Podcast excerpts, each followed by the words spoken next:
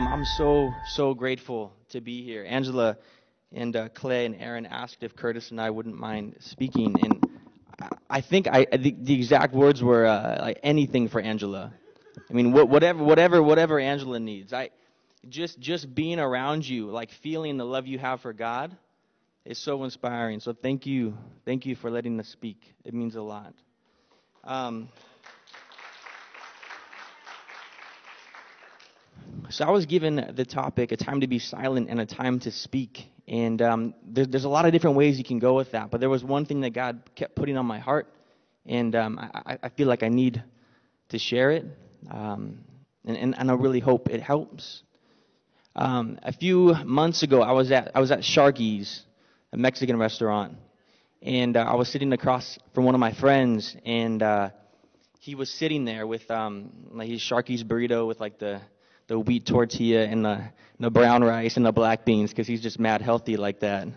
And uh, and I had this I don't know like nachos or something in front of me, and I couldn't like, and I couldn't really eat. Like I I I couldn't I couldn't focus on my food. Like I I just didn't want to eat. I didn't really have an appetite, and and it was because I was feeling a bunch of anxiety about ministry stuff. I was feeling a bunch of anxiety. There'd been a bunch of people that I've been studying the Bible with that just walked. They just left. And you know how hard that is when you study the Bible with someone and they just leave? It kind of feels like a breakup. You know? Like it it does. Like man, I think I've cr- no, I'm not going to go there. Actually, I am I think I've cried more about people walking away than breakups sometimes, you know? But it's just like I felt like what am I doing? Like am I doing something wrong? Am I a bad leader? Am I not enough? Is this not what uh, I, I should be doing? I'm doing everything I'm supposed to be doing. You know, I want to see people baptized. I want to see people come to know God. It's not there's not a hidden motive. It's just I, I want people to know God and the redemption and the grace that He has in store for us. And what I wanted wasn't manifesting itself. Just just to see the ministry move.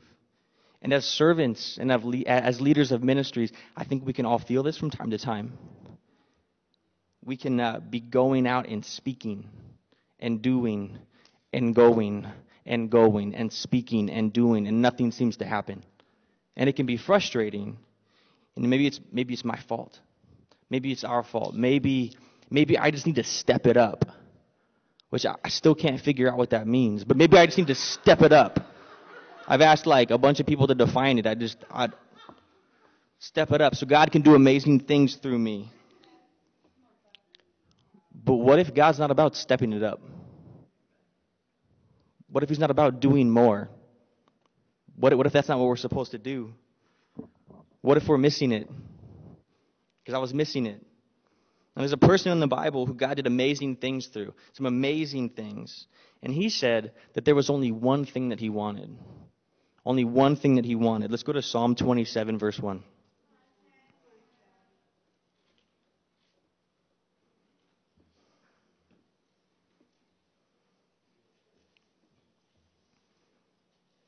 Now, this was written by King David.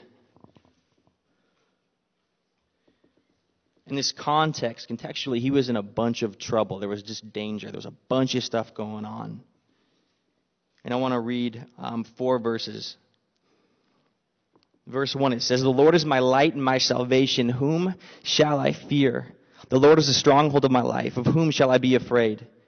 When the wicked advance against me, it is my enemies and my foes who will stumble and fall. Though an army besiege me, my heart will not fear.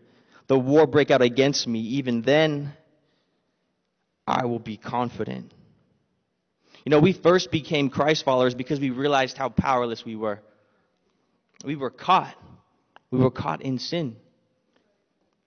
The things that we thought would bring us hope and love, whether it was our talents and our abilities and our skills, they failed to satisfy us success, relationships. A lot of this stuff ended up in, in, in, having a broken heart, ended up in pain. In many cases, our fears became our realities. We did things that we thought we would never do. You know, we uh, took advantage of people. We uh, overdosed. My case. fell into depression and anxiety. Our lives became unmanageable and out of control. And God, He came. And then we found God. I mean, He found us. But then we finally turned to Him. And Jesus came and He saw us in that pit that we were in and He pulled us out. He, he loved us too much to let us sit in that shame. And He restored us to, to sanity and to peace of mind and to hope. He became your light, your stronghold. And out of His grace, He gave you salvation. And because of this grace, you went out and spoke. You told people about how good it is to be in a relationship with God. You started to do things. And you started to do more and more and do and do and more and speak and talk and go and go and go. And this is where we get caught. This is where you get caught. Sometimes our continual doing and going, it keeps us from being connected from God. Sometimes our, our continual doing, it keeps us from hearing God. You know, you become more obsessed with the cause than your creator. Become more obsessed with your goals than the grace of God. Become more overwhelmed with the ministry than the majesty of God. Because we want to do good. Because we want to offer people hope.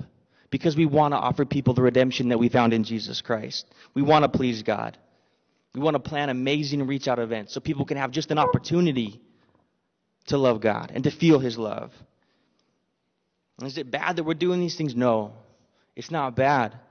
But a healthy ministry that sustains, it's not built by doing.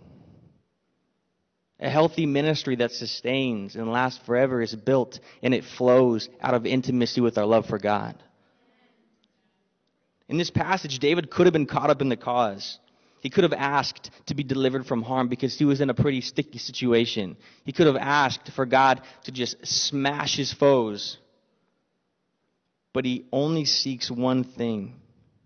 There's one thing, and it's in verse 4. And we only need to seek one thing. Let's look at verse 4. One thing I ask from the Lord, this only do I seek, that I may dwell in the house of the Lord all the days of my life, to gaze on the beauty of the Lord and to seek him in his temple. One thing I ask. One thing I ask from the Lord to gaze on the beauty and to seek him in his temple. You know what my friend told me in Sharky's? He said, Fall in love with God again and watch what he does. Fall in love with God. Get caught up in his unconditional love and his grace and watch what he does which was weird because that required me to be silent. And sometimes being silent is scary. Sometimes we're busy because we're scared that God won't come through. And we're scared because we want to Im- impress the people around us. But I had to be silent. You know, he was right. I, I, I approached God, a father, a great friend, and fell in love with him all over again. And the ministry began to grow in ways that I couldn't imagine. Think about all the good stuff that's happened in your ministry. Did you plan any of those?